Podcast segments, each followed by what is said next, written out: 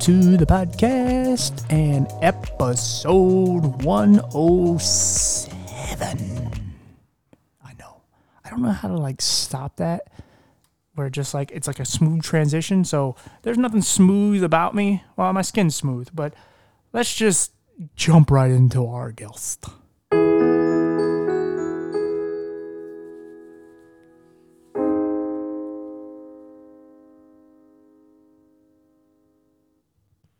All right, guys, back again. Um, so our next guest is one kind of came out of left field for me because it's the husband of our last guest. Um, and I've been able to do this two or three times, and it, it really works out. But it, it, a lot of times it's been different situations. Like one's a caregiver, and the other one is the one that goes to the disability. But in this case, they actually have two different stories, but they met up, and both their stories are impactful just in different ways. Um, and I got to talk to him a little bit, get to know him, and you know what she already told about him. I already knew I wanted to have him on. Um, but uh, yeah, so do you want to you know introduce yourself and obviously say a little bit about yourself?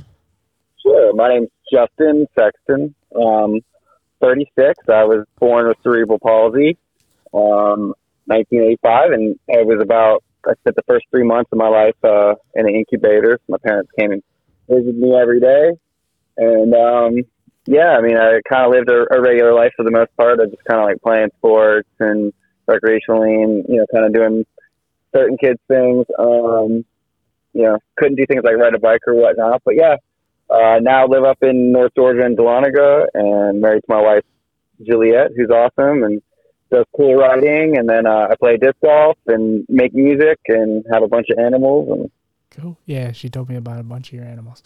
Um, yeah, they're, they're yeah. I know you're trying to also get another one too. Um, but uh, so yeah, I mean, so we kind of talked about it a little bit off air, but and I've asked this question to a lot of people like us. Uh, like, when was like the first time you actually realized that you were different? Probably like, I mean, probably about three or four for sure. Like having to wear braces on my legs and stuff, and like no other kids had to do that, and I hated it. Um, I actually could talk before I could walk. I couldn't. I didn't walk till about almost two. I think is what I heard. Um, so I was definitely uh, talked pretty early. So um, yeah, by the time I was three, like I remember, I have vague memories of having to wear braces on my legs and just not wanting to do it. Um, but yeah, right off the bat, just kind of having to do that and no other kid around me was having to do that. I remember going to like this group of kids when I was probably about three years old, and um, it was kind of just a, a kids with you know, all sorts of disability or illnesses and stuff. And I remember kind of that vague memories, very, very vague memories of that being like, this is kind of a, you know, we, uh, interesting kind of group memory of being a kid. But yeah, by the time I really got to five years old, that's when I really, you know, kindergarten, really preschool. I mm-hmm. remember in preschool cutting, I remember I got pushed by uh, a girl who was like six uh, five four, and she like pushed me off the slide, and I cut my left hand, which is my dominant hand, um, pretty badly, and it was wrapped, and I couldn't use it. I remember like having not being able to do any, like learning to do handwriting in preschool, and like I couldn't even do anything because like my right hand was not great, you know, and not being able to use my left hand. So like that, those are memories that I have right after that of kind of definitely being different. Um, and then yeah, once you got once I got to the point of having to learn to ride a bike and that was something that I just don't have any control of my right ankle and I don't have very good balance. It was just a, a, a brutal process of trying to learn that for a while and, you know, kind of once you get in it, get going to school, you really start noticing it more. So, right. Yeah, yeah. I would definitely say by three to five is when I really noticed. Okay. Yeah. Cause I wanted to kind of ask you about like how it affects you on a daily basis because, you know, some of these conditions, especially like chronic illnesses or certain ones, they all kind of get pushed in together. And like, you know, I know some people probably think cerebral palsy, you know, and autism and Down syndrome, a lot of them are similar because there are people, there's so many different variations of cerebral palsy where Absolutely. there are people that yeah. are more highly functional mentally, like you are, where some mm-hmm. some really need someone to take care of. Yeah, that are some, yeah, absolutely. They're in a wheelchair. They can't really communicate. It, it's just like a, it's like the snowflake idea. Like everybody with CP really is different. There's no like, I mean, I've met people with CP that are you know, just as functional and active and drive like I do. Um, but they're maybe they're more built and like they don't. I have really uh, the size difference. Like my left arm is noticeably almost four times bigger than my right arm. Okay. So like, I have a lot of that imbalance and strain on my body. Right. Um, where some people have CP and you know their the size is the same. You know, might be slightly off. You know, the arm or whatever. Maybe just their leg is a little bit. And then you know, obviously being in a wheelchair, not being able to speak, or you know what. So it's definitely different for everybody. Yeah. I, does that that kind of go into what you were talking about earlier about like uh, you said off mic about like the competition where people are trying to like say what is worse, even though you all kind of struggle in different ways. But obviously there is some variations of cerebral palsy that are worse than others. Much worse. Absolutely. Yeah. Yeah. Absolutely. Um, you know, yeah, people who are you know that can't even speak or whatever. It, it definitely, however, got him, you know in the brain. I had a stroke in the womb, and so I had to be you know I had to they had to you know get me out of there fast. So that's why I was born premature. Um, but yeah, I mean, I'm fortunate. You know, they told my parents they hand, basically handed me over and were like, mm, "He might walk. You might have to take care of him. He might not be able to feed himself, but you know, see what happens. Here you go." Good luck. And so they really never knew and what was, you know, and I think once I kind of got the regular life of just going to school, you know, I wasn't in special ed classes and I went, you know, I obviously had immense anger and had to go to therapy. They wanted me in therapy at a very young age um, because of just being really angry and fighting at school and, you know, all that type of stuff. Yeah. Yeah, you don't really, and that because I'm sure that probably was like an identity thing for you because you, you're put in these special classes, but you can talk and you can think and you have these other, you just have certain other mo- uh, mobility problems and whatever else. And, you know, because someone said to me once was like, you know, well, you ask some questions that seem like you most people wouldn't ask. And it's like, look, I have a feel for this shit because I've been in the worst places and I'm not afraid to ask any question because so many of us have gone through so much and there's so, there's such a lead up to, how we get to where we are now. Um, and a lot of times we're in so much pain and we just, you know, take it out on others and, and or we just, we just don't, you know, especially when that, you know, how young you were talking about, like we're just in a place where there's a lot of just built up resentment and anger because you don't really know where you belong and, and, because you're only going by where your parents put you or where the school system puts you. So, you know, but you you probably have better and higher expectations for yourself. You want to be with the, the regular kids, and you're put here. But you know, yeah, I mean, how what, what kind of conflict was like that for you at that point? Um, I actually they never put me in any special ed. I was in the regular. I was Okay, regular okay. school. So yeah, right off the bat, um, they definitely were probably thinking about it, but uh, because I was I was pretty confident and like an in your face kid, like even despite having CP, like you know, like I was still really kind of a loud, talkative kid, and I was had a lot of energy, and you know, uh, it was almost like this bipolar at a very age of like when things were kind of going good, I was just like really happy, you know, but the minute someone was, you know, picking on me or you know, it, it kind of, you know, I mean, it came up so much, you know, or being picked on, not being the strongest kid, I, I definitely would get, you know, really, really, you know, angry and pissed off. And, you know, my parents were not very understanding. They have guilt. You know, I think a lot of parents have guilt. They don't want to see their kid go through stuff, but they weren't the best at figuring out how to, like, kind of just maybe let shit slide sometimes because you're maybe dealing with a lot of stuff that they don't even understand. Yeah. So that was hard. You know, I felt like I didn't have my friends, honestly, sometimes were, you know, I had certain friends that were, that were really understanding for at a really young age. And I look back now and I realize how grateful I was to have friends that, you know, were just knew that I was definitely struggling and were, you know, there for me when I didn't have parents, you know, that I felt like I could talk to sometimes. Yeah. It's like when you have And they something, made their effort, but it's like when you have something so noticeable, you're trying very hard for people not to, to, you know, to draw attention away from it. It's like, look over there. yeah, so you know maybe how you were acting out in just certain ways because for me like especially when i was in high school i mean that was really where i was trying to kind of figure things out and um, because i had you know a lot of my childhood was taken from me because i was always sick and in the hospital and so we had these uh, machines called cctvs um, and you it's where you put stuff under. It's like a, a small t- uh, TV, but it's sitting on like a little shelf type thing. When you and there's like a little slider underneath, and you put uh, paper or anything that you're reading, you put it underneath, and it blows it up, and you could change the colors and all that. And the, the one thing that kind of drew attention away from me was even though because I hated it because it was in like in the in the front of the class because it can only fit in certain places. So I had to basically sit in front of the class, not that far from the teacher, and I'm oh, reading wow. everything they're reading on this TV so people can just look what I'm doing. Um, but the one thing that was kind of cool is people thought it was cool, so they would put their hand underneath and they would go, oh, "Look at this!" And but I hated the attention so bad because like I'm trying to just get through high school. That's already miserable for any kid. Um, you can yep. have just some shitty last name, but for me, it's like I'm in front of the class and it's like, look, look, there's the blind kid up there, and it's like, oh, like please just don't pay attention to me.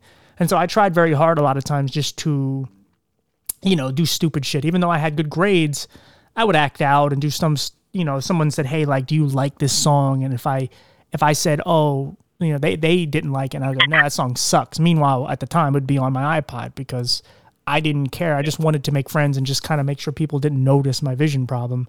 That I just wanted to fit in as best as I could. Yeah, definitely. I, I definitely know what that was like being a being a kid, it was it was definitely the the toughest of times, and and sometimes it would get better, and like it kind of got a little bit easier for me, like my last couple of years of high school, because I had good friends and stuff, but like dating and things like that, and like was just you know created a lot of anxiety and stuff like that. I remember, and you know by the time I was definitely 20 ish. I wasn't comfortable by any means, but you know, I was definitely dating and things like that. I was able to take that, that step of that. But yeah, I think the certain anxiety in certain situations, weight training class really in high school was probably the, the hardest thing for me. We had to take weight training and I tried to, my mom, you know, write a letter or whatever and get me out of it and I couldn't. Mm-hmm. And, uh, you know, it was embarrassing to be like the weakest person in the class. Like it was obvious that I was, you know, the weakest person in there. We all had to do bench press in front of each other and push ups. I remember people laughing at my hand, you know, and that would set me off, you know, when we'd go home and it would just do about it for, for days or whatever. And, you know, it got a little bit better than trying to get a job.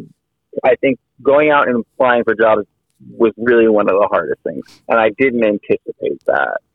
So that kind of put me in a dark place, I think, probably in my 20s because I didn't, you know, I, I didn't go to college. I went briefly, but you know, I just it wasn't something I wanted to do. I wanted to be out there, kind of just working and out of my parents' house, and and getting a job turned to be a lot, you know, harder. I, I spent nights definitely sleeping on the street because I had nowhere to go. I didn't have a good relationship with my parents. I getting a job was fucking embarrassing sometimes. Like it was.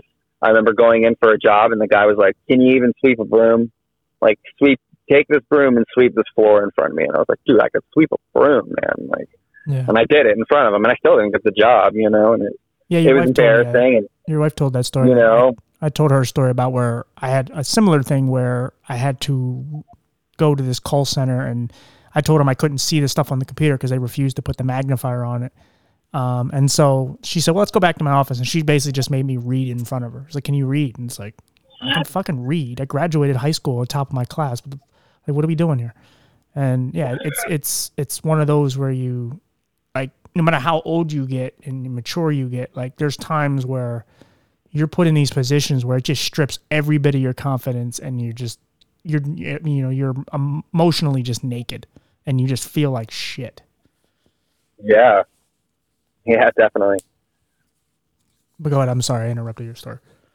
No, you didn't know. I was. It was kind of maybe you know, that was all these different things you don't really think about. You know, I've been, I'm dealing with stuff right now that I didn't think I'd ever deal with. You know, it didn't really cross my mind that, you know, the more, the older I got, the, the balance in my body, the fat one side overcompensating for the other is, is going to become a struggle and create a lot of pain. And, yeah, um, you know, I have to take a lot of supplements basically to try to get through the day sometimes, magnesium and, you know, um, making sure I'm stretching and moving around constantly and doing anything that I can to make sure I'm not, you know, in a lot of lot of physical pain, and that's not something I you know no one told me that or you know I, I went to physical therapy as a kid, and they were kind of honestly they were kind of mean and not really understanding and wanting me to waste my time doing fine motor skills, which I was never going to be able to do instead of like actual physical motion that would have got my body moving and my arm moving would have been better than picking up pennies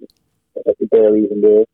Yeah. You know, so Yeah, I mean, you're constantly when it comes to stuff like that, you're constantly put in positions where your limitations are highlighted so much, and it's a constantly just reminder of like, yeah, okay, remember, you, you suck, you can't do anything. Remember.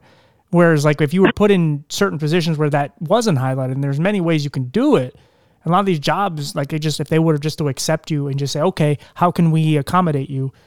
There's ways of doing it, but they're they're they're just like you know they'll say something nice that doesn't seem offensive or discriminatory and then you're on your way. You know they'll say like wow you're very inspiring that you're trying to do this and i love what you're trying to do and blah blah we'll, we'll call you later. Um, yeah, and, and got that a lot. yeah and, that, and that's one of the problems like a lot of people with disabilities don't talk about enough especially trying to get jobs or, or things like that because or even if you have a job because it's really easy to kind of say like oh that's racist or that's whatever. But when when it comes to people with disabilities some of it is so like it doesn't seem offensive to others because they don't know what it's like to be us and they don't know what like our triggers are. Um but like i'm sure you've got, dealt with this because i don't know anybody with a disability that hasn't. We've all been perceived to be slow in one way shape or form. And it doesn't Mhm. it doesn't matter what your disability is. It doesn't matter how smart you are Yeah. what your intellect is it, you're perceived to be slow just based on whatever it is that you're lacking that they don't. And and, Exactly. and so but you can't really prove that unless they come out and say hey are you retarded? or, or something that's really offensive. They'll they'll do it in a way um, and, and i think i've said this story before. I was working at this factory and this woman comes up to me and says hey did you and she just wanted to borrow the tape. And i said okay hey here you go. And she says did you ever work at hope? And now there's there's this place in town that um, hires people with special needs. It, it's actually a really nice organization.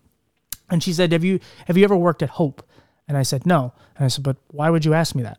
And she goes, "Oh no, reason. My husband wa- uh, worked there," and she walked away. Now she was essentially asking me because I have a visually impaired, because I have a disability, I should be working with kids with special needs. I should be working right alongside them. But I can't. So when I went to HR and talked about it, I'm not that guy. I, I don't really. But it's just it pissed me off so much that I knew I was probably going to lose my job if I just I let it linger for and fester enough in my head. So, and they were just like, "Well, you know, I understand what you're trying to say." It, it, it went nowhere because it sounded like she was just trying to be friendly, even though she was completely being an asshole. Right. Yeah, that's that's definitely super super common. Yeah, and you can't prove it because you can't. You even though you and I know what she was trying to say, you can't prove that that's that was her intent and that was what she meant to say. But it's like there's no other reason you would ask me that, and then your your retort is, well, just because my son, my husband used to work there. It's like, yeah, unless there was the one odd day that you saw me walk in the building when you were picking your husband up, and I was, you know, going for a job or or whatever how would you ever why would you ever ask me that question? But again you tell hr that it's like oh but now you're kind of trying to fish for something. It's like no i know what she was trying to say to me. And if i would have blasted her you know like screamed at her i would have been the one in trouble. And uh, Yeah. that's like i said being a, someone with disability it's very hard to combat people who are because they're, they're never going to be straightforward and ignorant and just like oh why is your arm so short? or why why do you walk so funny? or why are you whatever because that they know that'll get them in trouble so they can they can go many subliminal ways around it and just ask us a very offensive question that doesn't seem offensive on the surface Definitely. Yeah, and so I, I, I trust me. I feel your pain. As like someone with a disability trying to go out in the job market is it's very it's embarrassing. It really is because not not all of them, but most of them because they're you're you're constantly having to try to prove yourself um, in ways that other people wouldn't. And Yeah. you know what people don't know about people with disabilities is like if you gave us a job and you showed us like some sort of loyalty and like you really want to try for us, we're very like we're great employees. We're gonna Yeah. while you're paying people twenty dollars an hour to sit on their ass and, and half ass it and they'll quit tomorrow because they don't care about what you do for them. We will bust our ass for you because you you gave us a shot. Yeah, it was definitely hard getting to get jobs, and every time I got a job, it was definitely, you know, I was grateful to, to be like, okay, cool. Especially like I used to wish, man, I wish my left hand was, you know, the hand I, I you know, had issues with because the first thing you did at any job interview was shake someone's hand, which for me was like it was just the absolute worst thing. As soon as I went to shake someone's hand, it was a nightmare, right. and it was just like, oh, oh, oh. So right off the bat, I just met you, and you know, I mean, you have to deal with that. Most people probably right off the bat, they're like, oh, you know, right in your face. Here we go. Okay, so yeah. People why, are, to, why are you not like me? yeah, people will try to show me stuff like really close. It's like, dude, don't do that to me because I will slap the shit out of you. Like, don't don't do that to me. And then it's like, well, oh, right, I'm on, I'm on because I have another job. It's like oh, I'm on work, so I have to like, or I'm on duty, so I have to like try to like get along with people, and it's like, you know, and that and that's like what you were talking about earlier with all the anger, like it festers even as an adult because you know now I'm older, I'm, I'm in a place where I know who I am, and I just don't take anyone's shit, and I'm not, I'm not trying to be a dick to anybody. I genuinely will treat anybody yeah, the same. I, I will treat everyone the same. I don't care about what your ailment is or what your color or any of that shit. I don't mean that means nothing to me. But you know, you're gonna treat me differently. Like I'm, I'm just gonna be an asshole to you. Like I don't care. Like fuck off, because I'm, I'm not taking that. I'm 33. I'm tired of feeling guilty for my eyes, or you know, I'm tired of feeling like I'm ugly or I don't belong in this society. Even though the world kind of makes it clear that I don't. I don't give a shit. I'm gonna try anyway. Yeah, I like, I like that. That's definitely the point I've come to, and it's, it's new. It's over the last few years. I think I've really finally come to the appreciative gratitude sort of state of like, you know, hey, it could be a lot worse, and you know, I'm I'm grateful for the things that I, you know, I can do every day. I have things that I love to do. I have a wife that I love, and you know, I I, I have a lot going on. Yesterday was a tough day for me for locking my keys in the car, which was you know, a result of not really having my hands full, but for me, it's just a habit to not hold things in my right hand sometimes. And I put, put it down in the trunk and immediately shut it. I'm so mad at myself. I had done it a couple weeks ago and it happens a lot, you know?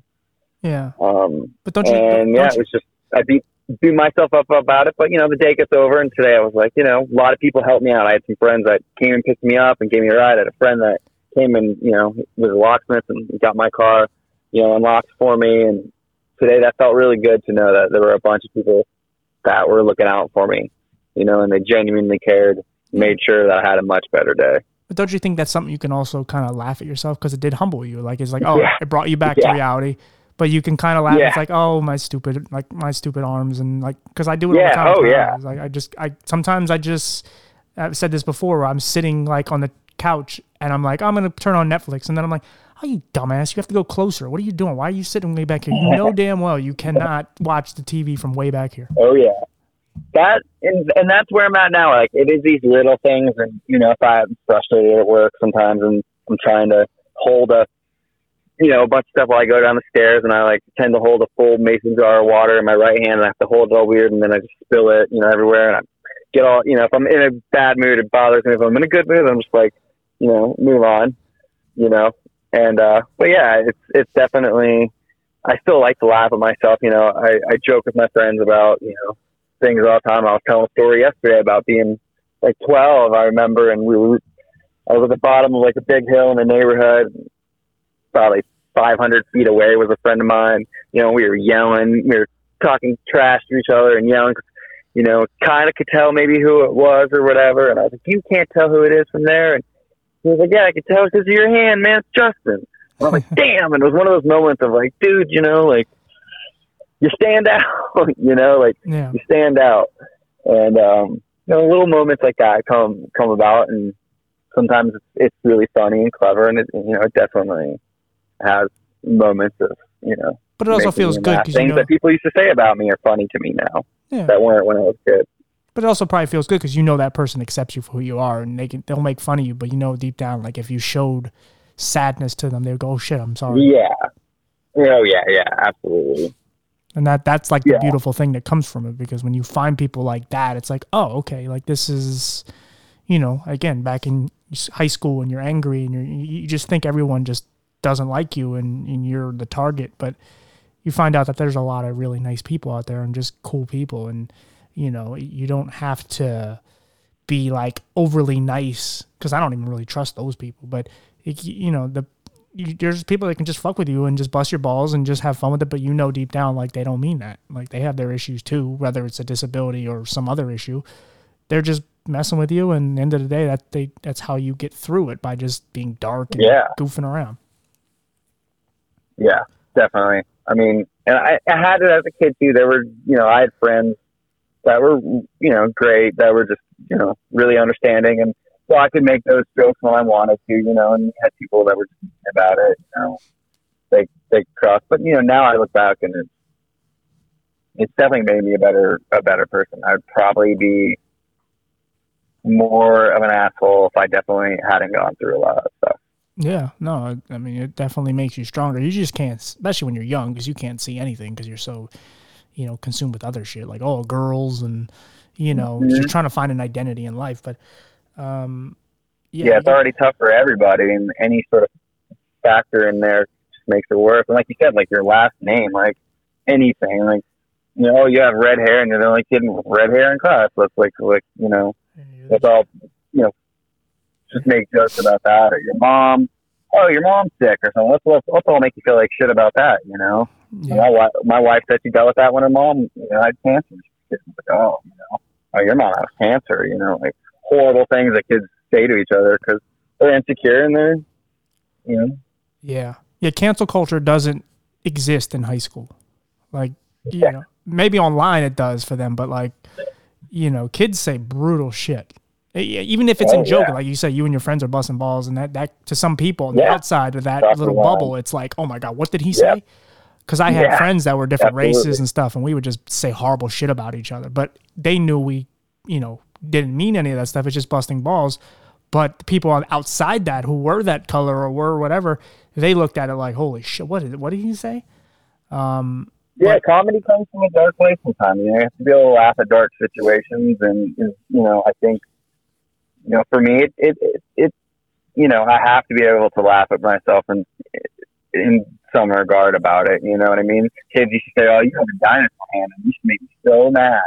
right. you know, it used to be the thing that set me off so much. Now I'm kind of like, you know, you see a little T Rex thing, and it makes me laugh. It, it, it, I could see where they're, you know, you know, where they came from, you know, with it. And at the time, I hated it. You know, I wanted to fight kids, and I did fight them because it said stuff like that. But Yeah. No, yeah. I mean, you gotta. That's the thing. I mean, I think that's one of the one of the things we struggle with a lot is I don't know about for you, but for me, like I'm 33 now. I'm, I'm like I'm tired of fighting, and I don't even mean you. I know you meant physically, but in every way possible. Like I had to do that. I had to I emotionally have to fight. You know all that. And Mhm. there's just days where like I wake up and something doesn't go my way, which you know I'm used to. I'm not saying I want everything to go my way, but there's just times where like I set out for something and I'm just like, can we just can that just go the way I planned it?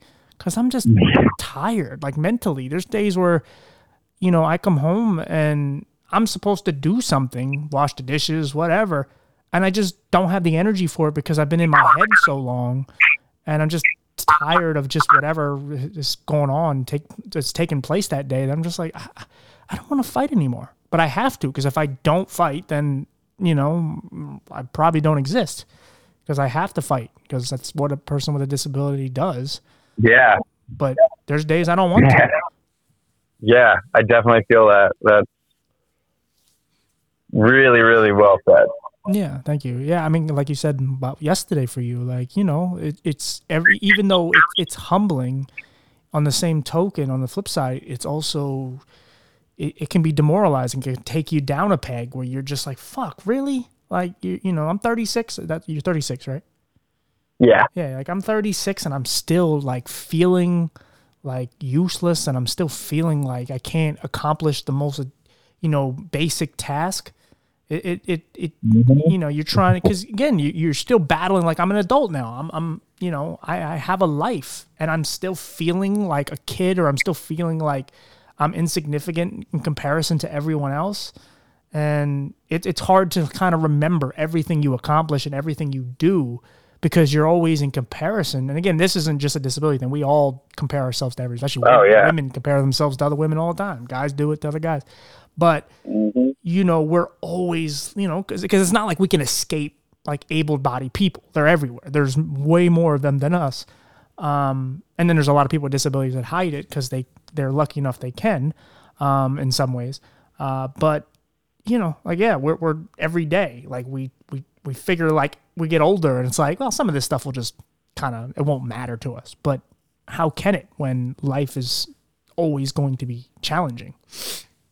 Yeah, I mean, it's it's affected decision, big decisions in my life. You know, like I didn't have, I chose not to, you know, have kids and have a baby and go through that whole process because I remember being 17 and 16 years old and watching, you know, a guy pushing a stroller and carrying a baby and he had another kid and I was like, man, if I have to do that, like Hmm. that's gonna really suck. Like trying to have to carry a kid and hold a diaper. Like I don't, I, I remember, I remember like it was yesterday, and I went deep down this like rabbit hole to the point where my friends were like, "Dude, what are you doing?" I Just that seems like it would just be so overwhelming for me, and it was something that I ended up making sure, you know, like I, you know, met someone who had already had kids and became a stepfather and bypassed that whole, you know, baby stage of, of, of having to do, you know, be there and hold somebody and do all the stuff that for me was going to be an absolute anxiety attack to even think about, you know?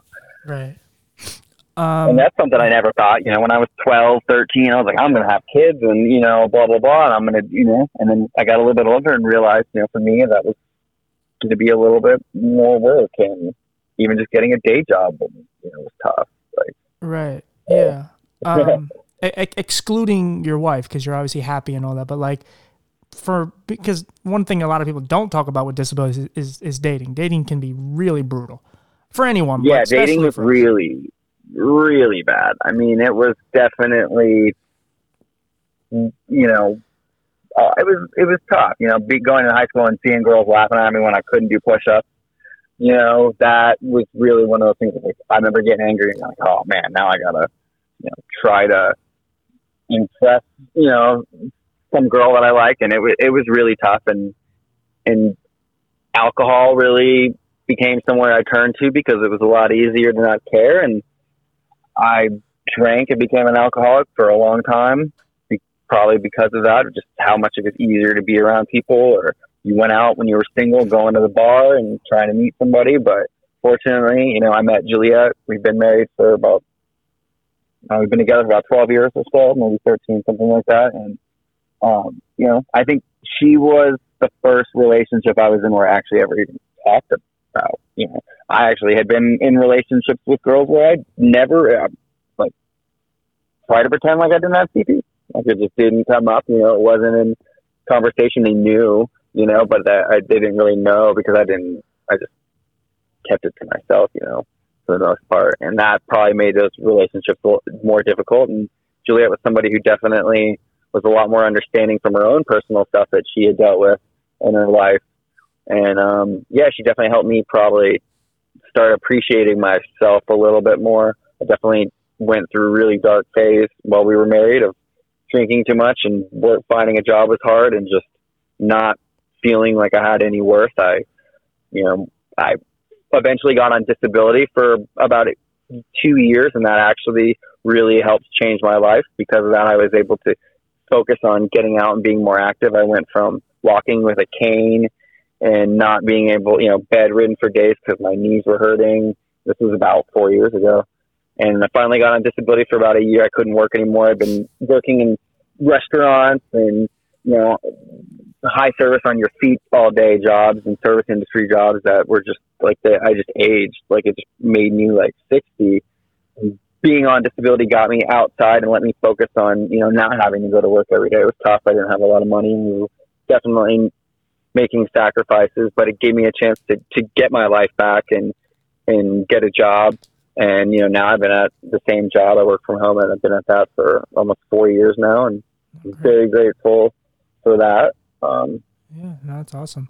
Um, one of the things I wanted to ask you, so, because like I said, I do want to talk a little bit about your relationship with your wife, but beforehand, obviously you were in a dark place and you were going through all this. Like, did you believe like that you would after all the shit that's happened? Did you believe like that you would fall in love or anyone would ever accept you fully for who you are? Um, it was tough, you know.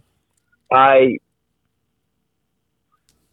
I don't know. I, I I went back and forth. It was one of those things where, like, when I met my wife, I was definitely. I mean, she's got 14 years. She's 14 years older than me, so I was.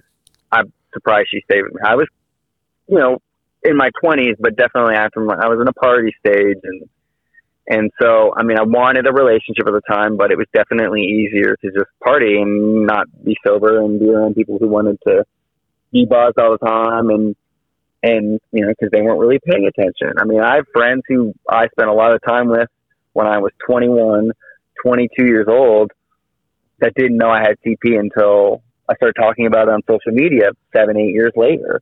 You know, never brought it up. I my best friends, you know, absolutely knew that, closest to me. But I hid it. You know, I definitely got good at at hiding it. Um, but you know, I I don't know. It's, that's a good question.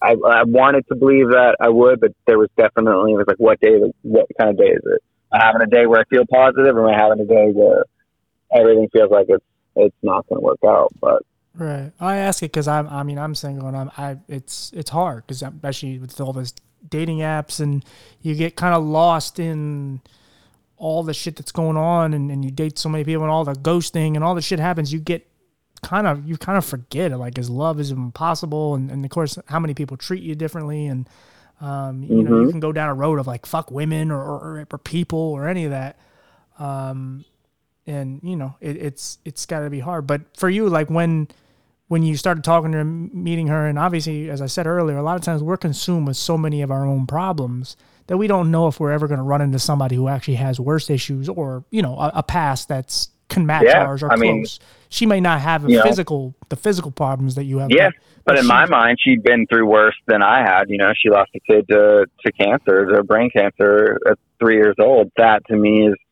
going to be a lot more difficult than having the disability that I have, even though it creates all these issues. You know, and I I remember having this conversation with my count uh, therapist when I was I mean, this was probably about seven years ago, and I was in a really bad, bad, bad place. That was when it was probably the worst. And he had just found out that his like 17 year old daughter had cancer, you know, and I'm, I'm sitting here and I'm like, you know, here I am telling you my problems, and like your daughter has cancer. And he's like, well, that's because you've decided that my situation's worse than yours, you know, and you don't know that, you know, it's only your, all you know is your situation, and you know, no one's to say that you know what I'm going through is by any means worse, and vice versa. And that was something that definitely, you know, kind of hit me hit me a little bit. Um, yeah, but that like, but that defines know, every, you as a person with a disability because, and this is something I've said on here so many times, but you know we're perceived to be the broken people, but we're always the ones that are trying to fix or, or trying to help others people because you're you at that point in time forgot so much about your own thing and you're now worried about someone else when you really have a real problem to worry about yourself. Um, and that's kind of what makes you obviously special and you have your own little superpower or whatever people call it because you give a shit about other people and their problems because yes you have your anger and you have the things that you're frustrated about but as soon as someone says hey i got something wrong with me you're like oh shit what's wrong and yeah absolutely that's what kind of makes us so special that's an interesting point.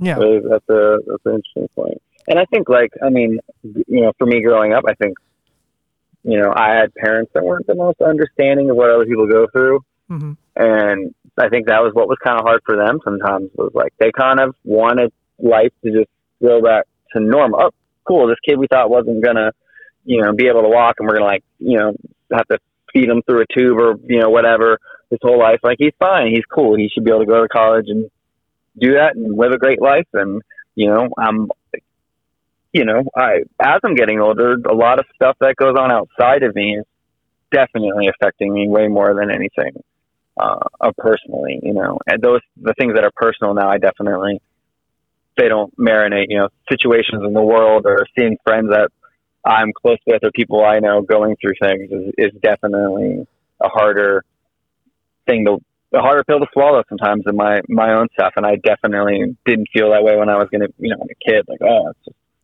you know, do you do you think like your forever. do you think like your past and everything you've been through was made it very easy for you to kind of accept Julia for what she was going through because you have so much pain. Yeah. And, you know, because I, I, I believe it's the same for her. Like, you know, if she didn't go through everything she she went to, maybe she wouldn't have talked to you. Who knows? I can't. Yeah. Oh, yeah. No, I I think that's a hundred percent you know valid. I mean, it definitely you know it shapes you, you know, a lot. You know, it, it definitely does. Um, you know, going through anything that might make that maybe a lot of people don't understand. You know, it definitely can make you, uh, you know, open to seeing what other people go through. I mean, that's, I remember being little, even though I was, you know, wrapped up, walking behind my mom and seeing like a kid that was my age in a wheelchair that, you know, couldn't talk and stuff. And, and, you know, feeling that sadness in me of like, well, I'm struggling, you know, like, how do they feel? And, and, you know, I don't have that right to, to put any sort of assumption on how they may feel and and I don't know, but you know that was something for me as a kid. Sometimes it was like, oh man, you know, like you're not the only person. Like there's people, you know, that are going through, you know, stuff like you are or worse. Yeah, yeah, it is. They're they're like I, I've seen it many times where I just see someone just really struggling with whatever they're going through, and it's like it just hits you. Like you really do forget about what you're going through, and you go, like, oh fuck, like I want to help. Yeah, what yeah. what can I do to to take this pain away from you? Yeah, no, I I definitely un- understand that. Even um, even in moments where it's like entertainment, where it's like a movie where you see like some like fat kid, like it's like, oh hey, what up, fat kid? And they're making yeah. fun of him. You just go like, oh man, I know what it's like to be that yeah. kid. Shit. Yeah. And even though it's, it's entertainment, but it's like, man, I get it. Like you feel bad. You're like, oh, like, and and yeah, that's and that's how the anger builds up, and that's you know, I think I was talking about it was either a wife or someone else. I was talking about just how easy it is to become something the complete opposite of who you are. Whereas, you know, we talk about all these kids who become school shooters and everything, and you know, well, uh, it all starts from. I mean, of course, it could start from home and bad parenting and all that. But if if we just take that out of it, it can start from just going to school and everyone picking on you or every girl, yeah. you know, and you're you're vulnerable, to, man, at that age, you know. Yeah, you're trying to like you, you're trying to do push-ups, and every girl that you find attractive is just laughing at you, and it's like, well, fuck you. And my friends are all stronger than me, you know, and you know, I remember trying to fight back sometimes and shove, you know, I had friends that were so strong, shove you down, and you know, my, I mean, my dad was physically abusive. So he, he would hit me, get fired up, and then he would grab my left arm because he knew I couldn't do anything, and then hit me, you know, hit me, uh, which you know was incredibly you know, fucked up. So that was like a constant reminder of like, oh, thanks, you know, like, yeah, yeah, I'm not as strong as everybody else. Right. I, uh, thanks for the reminder. I don't think I've ever asked this question, but this is something like when you, and this is like a two part thing. So like when you dream, like when you're sleeping, and and then also when you fantasize, like do you, do you have a disability? Um, in my dreams, you know, it's interesting. It, it doesn't when I was a kid, my dreams were really messed up, and they, I think maybe partially like things would play out that way from school. But now, as like an adult over the years, like uh, I, it's like I tell my wife all the time, like my dreams are just. I feel like life just kind of keeps going, like yeah. And but yeah, I feel like I don't. Like I feel like it's not. I'm not usually conscious of it now in dreams.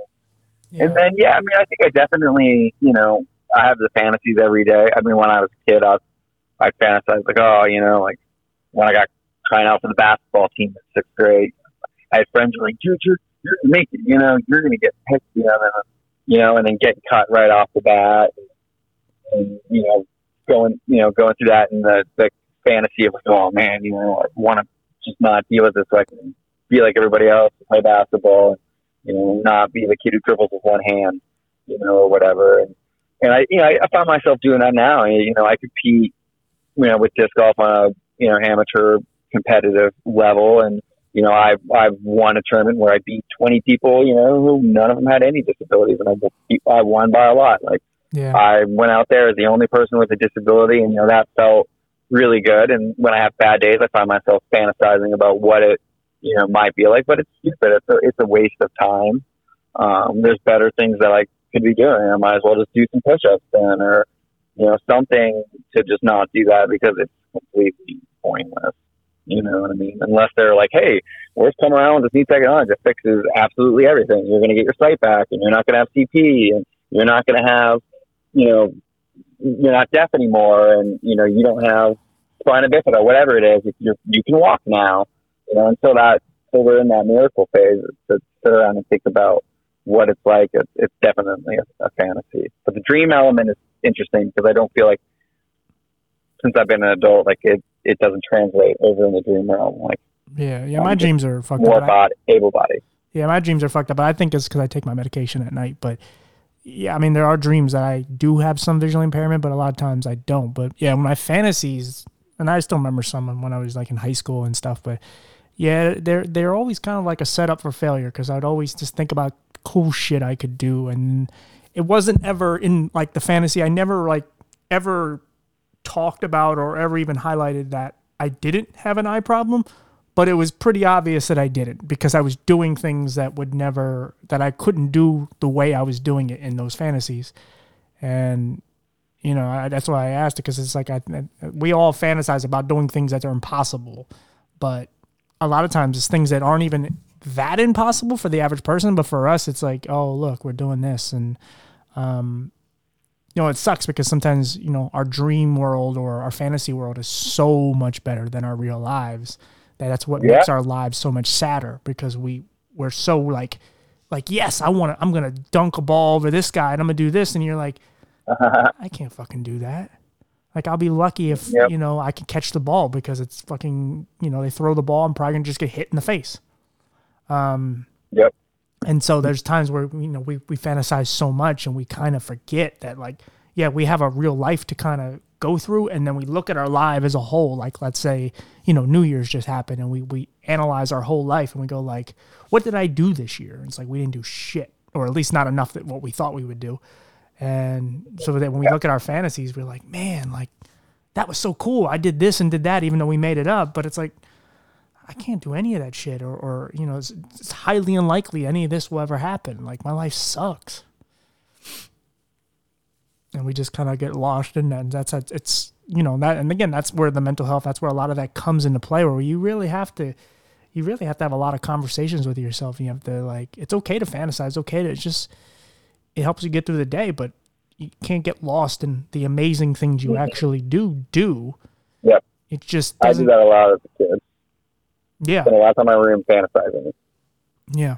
about not having, you know, what, you know, oh, what about this? Or, and yeah, it's, it definitely is like a, I think sometimes it's good. It's a definitely okay to, you know, whatever. If you, everybody has that, everybody uh, has something like, uh, oh, I, want, I wish I was skinnier or I wish I was, you Yeah. know, more in shape or I wish I, you know, whatever people dye their hair every other week because they want it to be a different color. 'cause, you know, to look at it be brown might just be too much that day, you know? Yeah. Yeah, but you know, we're we're we're constantly needing some sort of change. It seems like, even though probably a lot of us don't like change, but the fantasies, it definitely could be a it could be a trap. Yeah. I feel like, Yeah. They're, like, and I'm guilty of it for sure. Yeah. No, I mean they're like they're, they are what they are. Especially guys. Guys do it, I think, more than girls. Like we fantasize all the time, just about just oh, I want to be a running back in the NFL, like any shit. We fantasize. Yeah, all all these. I mean, I was convinced I was going to be a the first ever, you know, player in the NBA to to have you know cerebral palsy and have a major disability. Like that was a legitimate thought in fifth grade. You know, like oh, I can do this. You know, like. yeah. you know, no, you can't. You're when you hit eighth grade, you know, an eighth grader passing the ball is too much for you to handle. You're Yeah. probably not going to make it. You know, uh, but yeah, you're right. You know, I'm going to you know do this, and you know, I think Hollywood def- definitely doesn't help. You know, like I if watch a lot of, especially back in the you know day when we were watching stuff in the '90s and stuff like that. Um, anybody who is blind or deaf or has any sort of disability, like they really make them look more dumb and it's more outlandish. And it's like, I mean, we watched something recently where they had a blind person. It was really offensive, you know, the way they, they portrayed it. And, you know, or even if we have people with dis- that's disabled in a movie, but we have it played by an actor, you know, Leonardo DiCaprio is going to have autism and, this. Gilbert Grape instead of having, you know, maybe trying to find somebody who, you know, might be able to, yes, they're acting, but Well, you got to have people in all environments. You know, Yeah. You have one. Me and your wife talked about the kid from Breaking Bad. Yeah, RJ. yeah, right. The kid from Breaking Bad. Yeah, absolutely. Breaking Bad, and, and you know, I don't, I haven't seen anything for you know a while. That I think they had the deaf, actual deaf girl in uh, one of the movies where King, they uh, King um, Kong. quiet place or something like that. Yeah, there was a girl in King Kong. I believe she's deaf. Okay. and and yeah, and, and she was actually one of the best actors in the whole movie because boy, there's a lot of actors in that movie that were terrible. Actually, no, it was King Kong versus Godzilla. That's what it was. Okay. Uh, and uh, yeah, that's how like they communicated with the monkey was through the uh, the deaf girl, which it, it was nice. But um, yeah, she was one of the only ones that wasn't over the top in that movie. Uh, so you just like have to accept like it's just cool that you're watching these giant things beat the hell out of each other. But other than that, like the acting itself around it, like it should have been less acting. You should just let these two things kill each other because it's yeah, the, the people in the movie were just like way too over the top. Um, but yeah, the representation of, of us is, is, is really bad. Um, and, and, you know, the reason I always brought up that kid from Breaking Bad is because, as what you said, when they actually have someone play us, they're always just, yeah, really slow or they're just kind of like background. They're, they're, and they're, they're dis- they are the disability friend or, or whatever they are. Yeah. Whereas if, if, if they are done well and they are inspiring, we're not playing it. And that's, Yeah, that's, that's what's exactly. really sad. Like, That's a really valid point. When it's inspiring, it's never, uh, you know, done by somebody who has the actual disability. yeah. And it's like, how else are you really going to make that step if you don't, if you don't have people in that? You know, and it's interesting because like, you know, I make music and stuff like that, and it's something I do for a hobby and whatnot. But if I were to play my music on stage, or the minute I feel like, you know, the view, the way we perceive musicians or actors, like you see this them as of having to almost be perfect. That's why you know most people that are on, you know, perform on Saturday Night Live on Saturday night. You know, they tend to be attractive and they tend to look a certain way. You know, we're not having, you know, we don't. I mean, think about it. We don't have a lot of that in the mainstream music or or even film, and we have a long ways to go. I think until that becomes Yeah. uh, more of a norm. Yeah, and the fact that we have like one or two examples, it's like wow, but it's better than it was. So what are you going to do? Yep. Um, Yeah. I did want to ask you one more question about your wife, only because it, it, it, I wanted to finish that one point. Um, what what is it like? Because this is something I can't answer. So what is it like to find someone who actually loves you unconditionally and does like you? I mean, I mean, I'm sure we all have our insecurities, but you actually are in a in a world like you have a bubble with a person who doesn't look at you any differently, and you're just her husband. Like, what is it like to feel like actually loved and that you're you're not disabled? You're just you're just Justin. Um, yeah, it's uh, it's it's definitely interesting. It's something I am finally, you know, getting used to. I I have a bad habit. She, you know, makes fun of me for it. Of you know, if I try to carry something in my right hand and I drop it, and I'm like, you know, or and she's like, you know, asking what's wrong. I'm like, I have cerebral palsy. And she's like, oh, do you? Do you have it? Like, like you know, I don't know that. You know, right. and, and it's like you know um but yeah it's definitely made me more confident i think like in some regard for sure like she definitely helped me just kind of realize that uh, maybe some stuff was in my head you know granted people there's a majority of people that definitely suck and you're going to go out there and you're going to see people who you know deal with people who are just going to be you know see you as only being a person you know who has something that makes you different. And it definitely helped make me more i guess like confident. Like going to look for a job after i met her you know definitely wasn't as hard. It wasn't something i looked forward to but it was definitely way harder. And i met her at work you know she was a, somebody she was one of my bosses and you know and, and yeah i mean it definitely gave me a little, certain little elements of you know confidence and security and whatnot and Yeah. that i probably didn't have before And it always helps when But you I- have someone to tell your problems to who actually will listen. yeah absolutely Yeah, it's again, it, it's it's your you know your home is your safe zone, but it's not even like you're coming home just to be by yourself. You're coming home and someone's just like, oh hey, what's going on, and and you can just talk to them about anything, and you know no matter what you say, unless it's like, well, I killed a child or something like in general, like you can tell them anything and they're gonna accept it and they're gonna love you for who you Yeah. are, and they're gonna be real with you. They're gonna tell you when your shit stinks. They're gonna say like, hey, like I don't know, I don't think you did that right. Uh, yeah, it's definitely made me a better person and made me grow and make changes that I probably wouldn't have made otherwise. Like, yeah.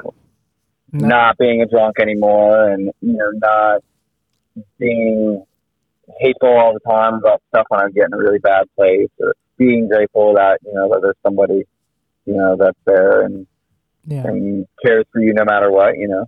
And I, I'm definitely, you know, grateful for that. Yeah, and it makes you want to do your part. Like you want to be the you're 100%, you're 50% technically of the relationship. You giving 100 is, is is you know, being the best version of you. Obviously drinking is not going to do it. But you want to Absolutely. you know, you want to Yeah. be the best guy you can to her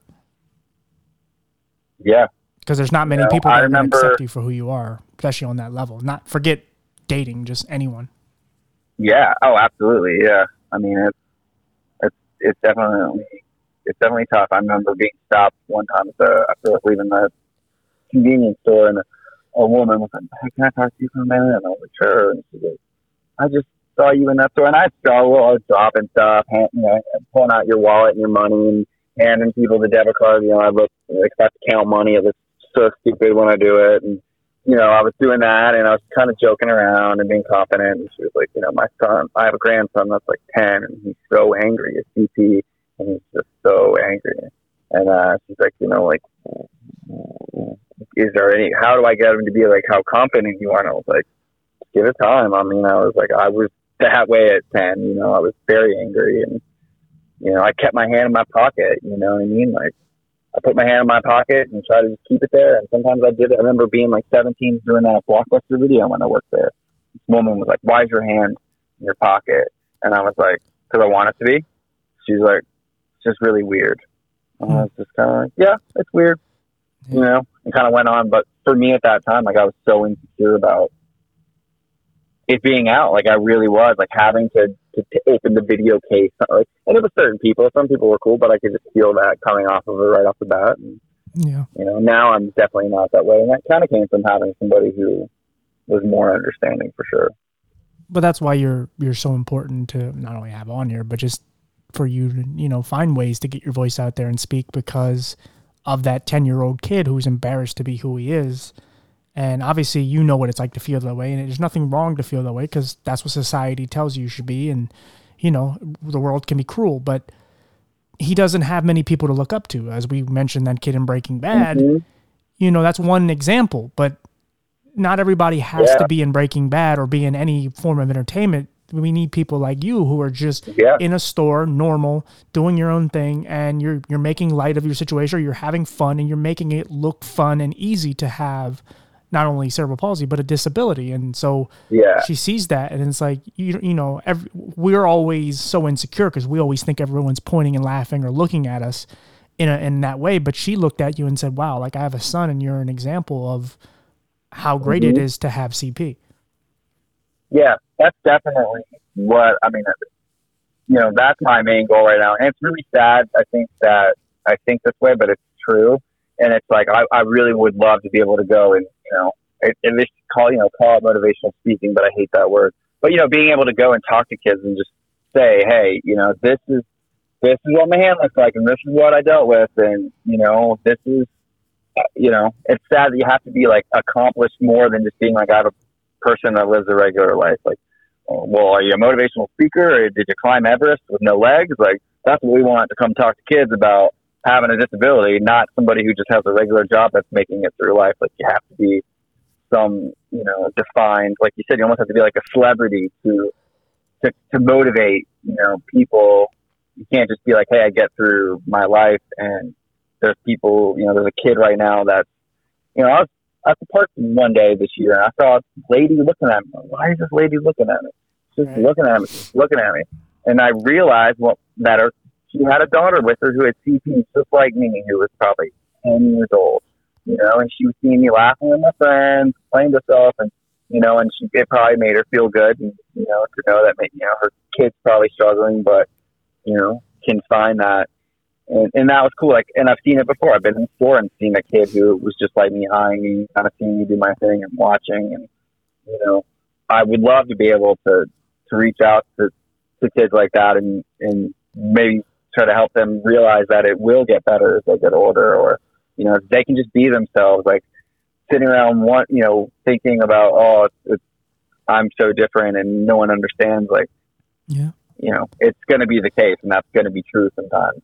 But I definitely didn't have much as a kid, and I would have loved to have somebody. Hey, man, I'm just like you, but it's going to be fine. You Yeah. know, I'm like, oh, okay, cool. You know, like I remember Jim Abbott. He played baseball for the Angels, and he pitched. and didn't have a left hand or a right hand, and Doing had no to hold the glove in his. Yep, and I had to do the same thing. I picked and I held the glove, you know, and it was super inspiring me. You know, I wrote a paper on him and everything when I was in fifth grade, and you don't have anybody like that in sports anymore. Yeah. You know? No. That was thirty years almost, oh, almost twenty five years ago, more than that. Yeah, yeah. I remember like because again, like I, you know, I'm not so consumed anymore by my own shit. I mean, I am, but I'm not. And I remember when I was still living in Philly, and I, I saw a a girl with no legs, and she was like in this electrical wheelchair. She was just flying down the street, just just doing her thing. And the fact that she just wanted to be outside and didn't care that people were looking at her, and she just was doing, she was you know being you know showing her independence, and she was getting going to the store. She's just flying through the area and like not giving a shit. And it's like to me, like that's very basic to someone, but for most people, but it's like I thought that was so fucking beautiful and powerful because she just didn't Yep. care. And she, she mm-hmm. she knew going out psychologically she had to prepare herself to go out there with no legs in this wheelchair and she's gonna go buy kids and go buy anyone, you know, and she just she didn't care. She did I mean I'm sure she cared to some degree, but she just was powerful and did her thing and it was like, good for you. Like that, you're awesome. That's awesome. Yeah. Yep, And that's I, why I love that. You know, yeah, I think, and then you have your Instagram. Like, you should maybe do some sort of like lives and blogs of just showing like what you go through, and you know, you, you, you just never know what kid is like you that you're gonna reach, and um, yeah, because there's there's so would- many people like you, in and and not just with the same condition, but just people that are struggling with even just yeah, you know somebody may hear this and just go like, yeah, I battle alcoholism. You know, like there's people that are struggling in so many different ways that you might reach one person and they might have been ready to, you know, hang it all up and just check out, but they heard your story and it's like, well, shit. Like, all right. I mean, that's definitely what helped me get to that point. I mean, I have friends who don't even have like any sort of disability. They're in great shape that were alcoholics. It's just like over, you know, not overnight, but they they failed a bunch, but they got their life together and like seeing them be sober for a few years and just completely become, you know, go from a person that you're like, dude, you know, you was tough. Like, wow, you really changed your life and you're so happy and you're, you know, you thought something like that helped I mean, me, I've reached out to people who don't have any disabilities at all, and I've said, dude, you getting sober helped me, you know, change my life and, Yeah. you know, get sober and not take alcohol as, as a vice to bury myself in because I feel like shit sometimes. Yeah, I, th- I think a lot of times we're also looking for that vindication to know that we're like powerful and we're doing something great, but you don't always get Oh, it. Every so often, you get that woman that comes up to you in the store and says, "Hey, you know, how are you doing this?" But I think if we, if we again if we had that every day, obviously life would be so much better because it's like we feel good about ourselves. Right. But you have to kind of hold on to those. And you, you can know like you are doing like you are showing that you're powerful and that you're you're you know that you do overcome and because again you know you could just stay at home and drink and not care and just Oh, yeah. be alone and not give a shit but you you're living a life and you're doing you know you're you're you're married. You ha- you have a family. You're, you're working. You're doing a lot of things that most people would say. I mean as you said in the very beginning that your your parent you know they told your parents that you might not be able to walk or talk or do anything. You, you probably would have to just be a person that's been taken care of by your family your whole life and look at you now. Like yeah maybe it doesn't seem like again you're back to the fantasies and dreams. Maybe it's not what you dreamt this would be. And you maybe you Yeah. thought you would have a better dream and you would be an athlete or doing all this shit but okay that didn't work out because when people ask Yep. me you know what do you want to do with your life? Because i went to school for sports journalism. I hate i found out i really hate writing. It's stupid. So i you know i was like i just want to help people and again that's so damn vague it's you, can't really just saying that is like oh that's cool and so i, I started with like volunteering helping animals because i love animals and i started like That's how I ended doing up with all the rescues you have. Yep. And I started doing like motivational speaking and things like that and just little things. And then the podcast came. And of course, like, yes, the goal was to kind of get myself out there and tell my story and just help someone here and there. But I never thought I would be able to like actually explore all these different conditions and disabilities and have all these powerful stories out there. And then come to find out, I was like, oh, okay, this is how I help people. I've been saying this my whole life, but I don't know how I was going to accomplish it. And here we are. And yeah, this is not how I dreamt it up would be. And this is not how I, you know, I didn't think I'd be living in my apartment and still working a factory job. But the, the more I work at this, the more opportunities I get and more people I meet. And this is, this all can change. It's just, you know, again, it's not what I envisioned. It's not what I pictured it would be. But I know every day I still try to do some good. And I, I can't say that for most people because you see all the chaotic shit that goes on in this world. And it's uh, putting a little good into this world is something. And uh, yeah, you can't say definitely. that for most people. No, and it, it takes a lot to take those steps. I mean, just to sit down and have, uh, take, take time to have a conversation with somebody, hear their story, stuff like that. Like it, it definitely is, is something that more, I mean, people in our situation, you yeah. know, should be doing, and that's why I did get frustrated when I kind of first got out there and I wanted to, you know, reach back to connect with people that were, you know, dealing with stuff, and I'm finding that it was competition, uh, where that some people did just want to only talk about connect, mm-hmm. just want to talk about how bad it was, and didn't want to, you know, try to have a positive conversation or talk about ideas how to make things better for people. Yeah. It's going to take a long time for it to become something that we all openly are, are aware and conscious of that we work towards. Yeah. And that's why, you know, at the end, of uh, most of the episodes, like, especially like I said to your wife, and I'll say the same thing to you, like, if you ever need someone to talk to, I'm always around. And it's not because I don't have any shit going on. It's just because I know what it's like to feel alone. I know what yeah. it's like to be sad. And no matter where you are in your life, like we're in better places than we were, but we still have our bad days like you did yesterday. And it's yeah. always nice to know that there's someone out there that just doesn't give a shit about that stuff and just is like, look, man, I've been there. Like, you know, I, am and I'm not going to tell you the, the, the hokey, generic things that people say, like, oh, you know, it's going to be okay. Like, yeah, it might be okay, but I also know you know mm-hmm. it sucks. Like it sucks when you have days when no matter how old you get and how, how many how good of a place you are in life you always take one step back and just go like ugh fuck life yeah. sucks right now. And and yeah. Yeah. it's always good to have someone people around that understand that. Yeah absolutely. Uh, yep it makes you appreciate it.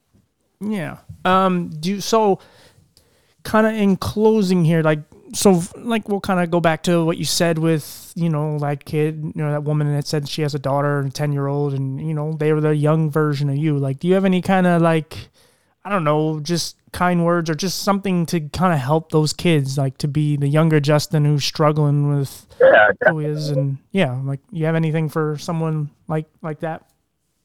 Yeah i've had this thing that I've been telling myself for a while now, and it's been carve your own line, and it's literally just been like etch out your own path. You know what I mean? Don't let anybody else tell you that you're not going to be able to do whatever it is that you want to do. If you fail doing whatever it is, and by if you can enjoy the process of doing something that brings you joy and not letting anybody else tell you otherwise, it definitely helps. And sometimes that's just Maybe it's listening to music, you know, or maybe it's, you know, whatever it is that you connect with, like be yourself, you know, and it sounds cheesy sometimes to say that, but sometimes the people who are struggling as a kid with being different like that, uh, it's easier said than done, but definitely just, I mean, whatever it is, if you, you know, the steps that you might take, if you're enjoying the process, even a little bit of get to get there, and even if you fail, you know, like it's that's what you know I have to tell my, and that's what helped me a lot. It's just focusing on definitely the things that make me happy and being grateful that I'm able to do to do those things. You know. Yeah. You know, I love messing around on the piano. I'm not incredible playing piano, but I can do enough with my right hand to where it's fun for me to just do it. You know what I mean? I'm not trying to be the greatest piano player ever, but hey, it's you know, something that I that I like to do that you know, makes me feel good that I couldn't do at one point in yeah. time. Um, so I mean, yeah, that's that's really been for me. It's just been like, you know, definitely make your own path, but definitely be there for other people because it definitely does help. And that's advice that I need to hear for myself about being there for other people because you know, that's definitely where I get as I get older. What makes me feel better, you know, like with Christmas just coming around, like it it feels better as you get older to give gifts than it does to get. You know, like Yeah. thinking about something for somebody, you know and I mean? Like that's, you know, I think that's what I would say. No, that's great. Yeah, yeah, that's absolutely. You gotta, you know, because I think you know I have a little thing I have to do, like a little speech I have to do to some place for like mental health, and you know, one of the things I, I say a lot is, you know, when you when you get into a dark place, or you get sad or you feel alone and all that. Like one of the you don't have to look for like the greatest thing ever to change your life. Like you sometimes it's just all about getting through that day. And if, if you're looking forward to the next episode of your show or whatever, it could be something so basic, but it, it mm-hmm. keeps you alive. And Yeah, that- absolutely. you know, like it could be anything. It, it really mm-hmm. can be that simple. It doesn't have to be, oh, I'm looking forward to when my family comes to visit or the, the girl that I'm going to fall in love with or whatever. It could just be something like that where it's just like, I can't wait to the Oh, next, yeah. next season of whatever show. And it's like, okay, Mhm. that, that that's something that's something you're hoping for. It's something you're it's going to keep you around. Even if you said, well, once the show's over, I'm going to kill myself. Well, you don't know that because we it might not Yeah. come out. What if the show comes out in a year? Well, you're going to be alive for a year. So much could happen in that time frame, and you're you're you might even forget what you said, or you'll just change your perspective on it. And um, it, you don't always, like I said, it doesn't always have to be some elaborate thing where you're just like, Yeah. oh, God, I'm this is what's going to keep me alive right now. No, it could be something so Yep. simple. Small things can definitely change your life and make you keep going, keep you going, and bring a lot more joy than you realize. Yeah, and like it, it can be that just something to look forward to, or you know, a spot that you might like to go to. I mean, I like to go sit by the river spot sometimes, and I don't really get to do it very often. And you know, when I do, it's always a nice little reset. You know, I've been going there my whole life. I have memories of friends that passed away that aren't alive, you know, around anymore that I went there with, and every time I go there, I come back just, just this spot that's 30 minutes from the house, you know, that I only make three times a year, but just going there makes me feel, you know, a lot better about my life, and it's something so small. Yeah, exactly. Um, do you? I mean, I know your wife did, but did you? Do you have like anything to like promote? I know I just asked you on, but Um, I right now, I mean, follow me on Instagram, uh, Air Justin underscore twenty two. Uh, I do. I mean, I, I basically, uh, you know, I consider myself an athlete. You know, I, I compete in disc golf, but then I also stick to a very kind of intense workout for somebody with CP. So I've really started the process of trying to, you know, just it makes me feel better. I don't do something every day physically, then I just kind of kicks my butt. So I made Instagram page to motivate myself to stay active because I sit early. and The more I sit, the worse it can really get on my body. You can follow me on Instagram, and I, I definitely talk about what it's like, you know, having uh, a disability or you know playing a sport where you know nobody, you know, you've got people, but you're definitely the minority a, a lot of the time. But Yeah. um, everybody I've met and I have friends through it that have been really great. And um, so yeah, that's well, that's about what I got going on. I do have a book I have been working on. Um, my wife Juliet is an author at a bookstore, and I'm slowly working on a book that will, will be out sometime this year. Um, and it's a fiction book. I pull a little bit from my personal experience. It's completely fantastical and falls into a little, definitely enough, but um, one of the characters, main characters in the book will, uh, have CP because I wanted to be able to kind of you know, tell a little bit of my story while still making it a fun kind of fictional thing. But it, it definitely gets yeah, the darker side of it, but it's, the, the, it's going to have a nice, you know, kind of a little bit uh, happy-ish ending that definitely kind of you know, sheds the reality of, of it. So that'll that'll be out at some point, but uh, I'm definitely working on that. well, hopefully it'll line up like when the episode comes out because I'll put it in the description, and even if the episode comes out before, then I'll I'll just change it later on if it comes out after. Either way. Yeah, definitely. Um, but the last thing I was gonna say, like, yeah, just keep doing it because like I know a friend who has who I've had on here named Joel. He has spina bifida and he he's a power lifter. Like he try he's got, Oh, wow, leg awesome. braces. Yeah, and I know. I just actually the episode I just put out. My friend Paul, like he's totally blind and he played. uh There's a blind version of baseball.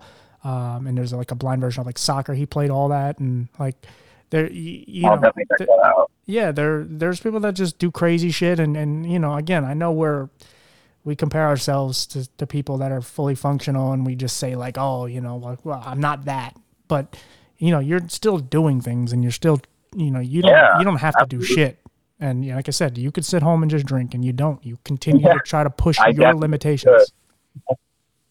And you Yeah, I definitely could. That's a really valid uh, point, and I've definitely been trying to give myself a little bit more credit because I'm definitely my biggest critic, and, and you know, and sometimes that's okay because that's what helps you yeah. get to where I am and make better decisions. Because I mean, I remember being 12, 13, and like, shit, am I just going to be homeless? Like, I'm just going to turn 30 and I'll be homeless. Exactly. And look at yourself now. It's Mm-hmm. totally different. Um, well, this is the first conversation I ever had with you. I think you're an awesome dude. I'm glad that you exist, and I hope you keep doing what you're doing. I really appreciate it now. Um, time, I think what you is absolutely incredible, and I, I totally agree. Um, you know, that it's definitely. You sound a little far away from your phone. You might want to come closer. Oh, sorry, it might be getting a lot, but we definitely have conversations like this more often. Uh, I think it's something that the world needs for sure. Anytime, buddy. Yeah, I mean, I, you know, me and your wife have had multiple conversations. I plan on keeping in touch with her, and, and same with you. Like, you need anything, just Yeah. please reach out. And you're having a shitty day, like, uh, trust me, you can, you can text, call me anytime. I'm around. Um, I will, man. Same, same here. If you ever need, um, I put it out there as well. If you ever need anything, nev- definitely don't hesitate to reach out. I appreciate that. We all need that. Um, yeah, buddy. I will. We'll keep in touch, and I'll, I'll talk to you shortly. And thank you for coming on. Yeah, thanks for having me, TJ. Have a good night. You too, brother. Bye. Boop boop. Oh, I didn't do it. Um, yeah, guys. There's another one. Um, I know there's kind of some audio technical difficulties. I hope it comes out okay. We'll see. But um, yeah, he was great. I, I enjoyed him. He's just a fun guy who, you know, he's just a guy. That's the thing. Like I, I'd like to show the human part of of us. Like you know, you can show all the pain and you can do all the the cutesy stuff too, and and life's great and all that. But you just I just like seeing people who are just just show the human side of them and, and the humility of, of what we are and what we what happens to us. Um, you show every angle so that you know there's no sto- stone left unturned. Um, but yeah, um, I'm starving. I think I'm going to order Chinese food. Uh, Bullet was here chilling. Bullet, Bullet. Oh, okay. So you just want to play and bat stuff around when I'm doing the podcast, but when I'm wrapping up, you don't want to show up. Okay. Let's see how this is. This, this is, this is again my co-host. Just he, I don't even know why I keep him as my co-host because he just doesn't participate whatsoever. Actually, he's more of a, a, a saboteur. Um, but anyway, I still love him. He's adorable. Uh, I've put out some pictures and videos of, of his little cat tree put out, which is going to come out so much later. So you've probably seen that many times over. And he's but he's got his own little cat pillow that looks just like him, and oh, he's just great. He's doing wonderful, and he's got so chunky. Um, so yeah, so he's well taken care of, and uh, but yeah, as far as I go, everything's doing okay. And um, again, I'm gonna go eat because my stomach's been growling. Maybe you heard it on the mic. I don't know, but I'm gonna go eat, and you guys are gonna go live your life and do something uh, hopefully amazing, or just there's my stomach growling, um, or just just just take a breath of fresh air and just just you know realize that life can get worse and uh, you know look out for somebody out there. I don't know. I'm I'm just being corny now. Uh, but you see you guys on the next episode. Oh, that was the wrong button. That was the wrong button. Um, that's the right button. All right, guys. Before I fuck it up any more, see you later.